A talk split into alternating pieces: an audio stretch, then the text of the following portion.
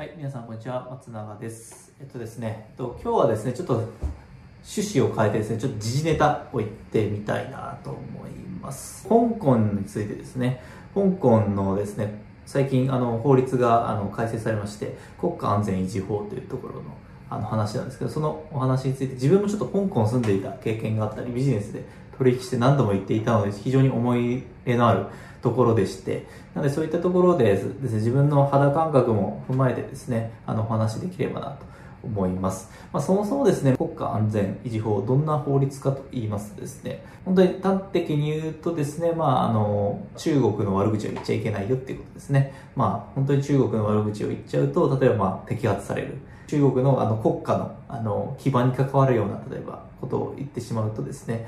例えば連行されたり、拷問まではないと思うんですが、そういったことが起こってしまうっていうことがあるっていうところですね。なんで、まあ、今後結構検閲とか激しくなってくると思うんですけども、っていうところでございますと。で自分がですね、住んでいたのは2011年の9月ぐらいなんですけども、3ヶ月ぐらい、9月から12月ぐらい住んでいました。その時ちょうどですね、中国バブル非常に香港、中国マネーが非常に香港の方に入ってきて盛り上がっておりました。もうなんでですね、初めてまあ行った二つ目の国、大連から行って、二つ目の国なんですけど、非常に私自身も楽しい思い出がありましてですね、やっぱりこう、やっぱり元イギリス領なので、中国の東洋の文化と、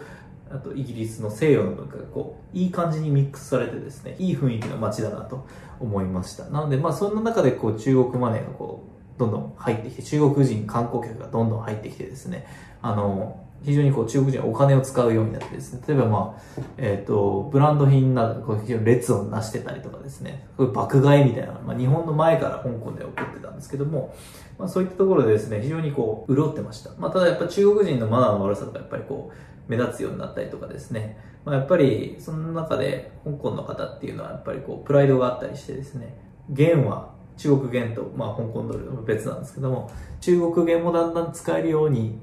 ななりつつあったのがこの時かなと思っています。言語も違うんですね、実は。ちょっとこれあの知らない人もいると思うんですけども、まあ中国語っていうのは一般的な中国語って北京語っていうんですけど、北京語は割と香港ではあまり通じないですね。あの、香港はやっぱり公用語は英語か広東語っていう感じで、広東語っていうまあ別の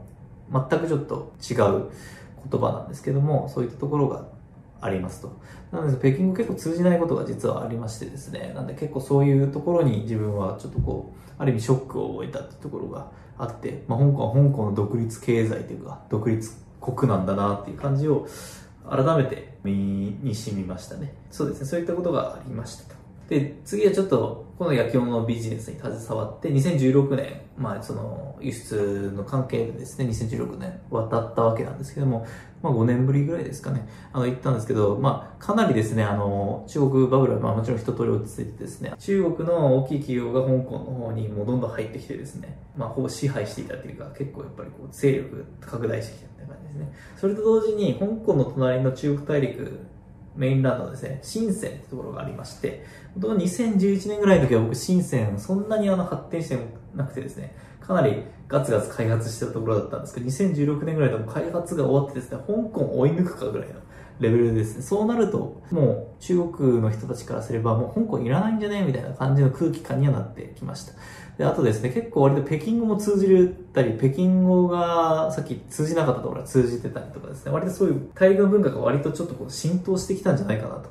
思って感じていました。っていうところですね。で、2018年、一昨年ですね、だんだんこういうとこからちょっとずつちょっとこう不穏な空気が流れているんですけど、結構香港の友達がやっぱりもうそろそろもうちょっと中国に支配されるの嫌だから香港から脱出したい出たいという人もちらほらあのいまして、本当に露骨にですね、中国人の悪口もやっぱり言う人もやっぱり増えてきました。驚いたのはですね、たまたまその香港行った後に上海出張だったんですけども、香港の人からすればやっぱりなんか中国はちょっと威圧的だと言いますか、なんでこう我々の国を取り込もうとするんだっていうところもあるんですけども、上海に出張していて、上海の人からすれば、あなたがたちは元々中国人でしょっていう感じの考え方なんですね。で、やっぱり中国人なんだから中国人らしくしなさいみたいな感じでしたし、あとやっぱりもうイギリスのあの、もちろんこう文化も入ってるんで、まあ、そういったところもありまして、何お前らじゃなんかちょっとこう西洋ぶってんなみたいなところもありまして、お互いそういうところで全然違う価値観がですね、繰り広げられるみたいなこともあって、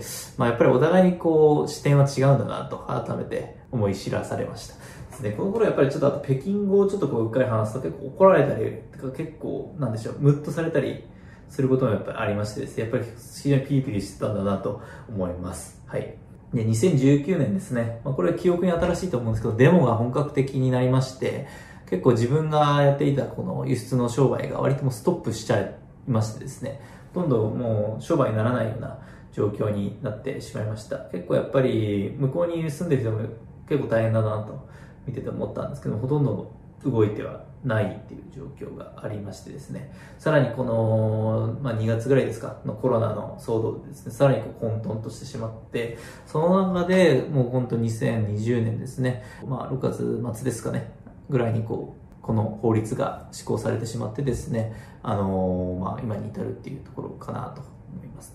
いうところですね。まあ、今後どうなるかっていうところではあるんですけども、まあ、結構もう分かりきってることなんですけども、検閲されると、情報が検閲されるとですね、今まで使えていたと Google とか Facebook とか LINE とかが使えなくなるんじゃないかなと思います。実はあの中国はですね、まあ、ご存知の通り Facebook とか Google とか Instagram とか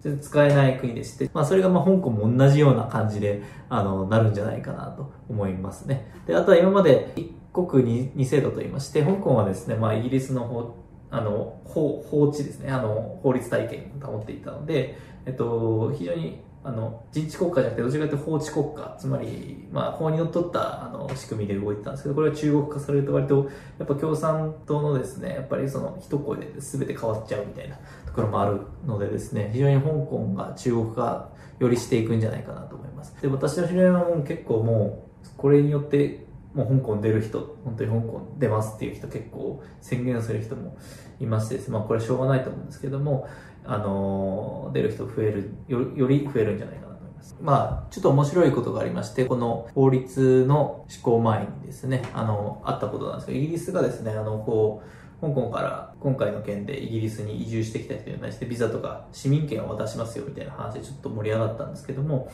まあこれはまあ一つのですね、あの優秀な香港の人をですね、リクルートじゃないですけど、囲い込むみたいな戦略があるんじゃないかなと思います。まあ、これに対して結構中国は、そんなのちょっと干渉するな、みたいな感じで今反論してるみたいで、まあ、これは確定ではないみたいなんですけども、やっぱりまあ、まあ、こういった香港って非常にこう、英語もできますし、あと金融センター、アジアの金融センターって呼ばれてるだけあってですね、非常に今日金融リテラシーも高い、まあ、IT スキルも高いということで、非常にこうですね、全世界ではですね、非常にこう優秀な部類に入るんじゃないかなと思いますので、まあ、全然やっぱりこういったイギリスとかがですね、こう優秀な人を囲うためにこういったことをやるのは、国益にとっては非常にいいんじゃないかなと思いますね。なので日本は本当はそういうことは本当はやった方がいいんじゃないかなって個人的には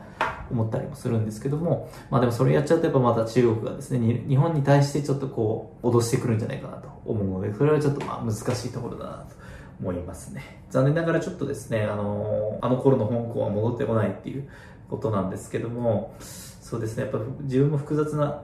気持ちかなと思います。中国にも友達いますし、香港にも知り合いがいるというところで、お互いの主張がやっぱりあってですね、こればっかりはちょっとこうすべきみたいなやっぱりあるんですけども、まあ、言うなれば本当に、まあ、あの、西洋、東洋のいい感じのミックスの香港は良かったなと、本当に思います。はい。今日はちょっと時事ネタでしたけど、あの、評判が良ければ、ちょっとこういったネタもちょいちょいこうお話できればなと思いますのでよろしくお願いします。この動画がいいなと思った方は、いいねボタン、チャンネル登録よろしくお願いいたします。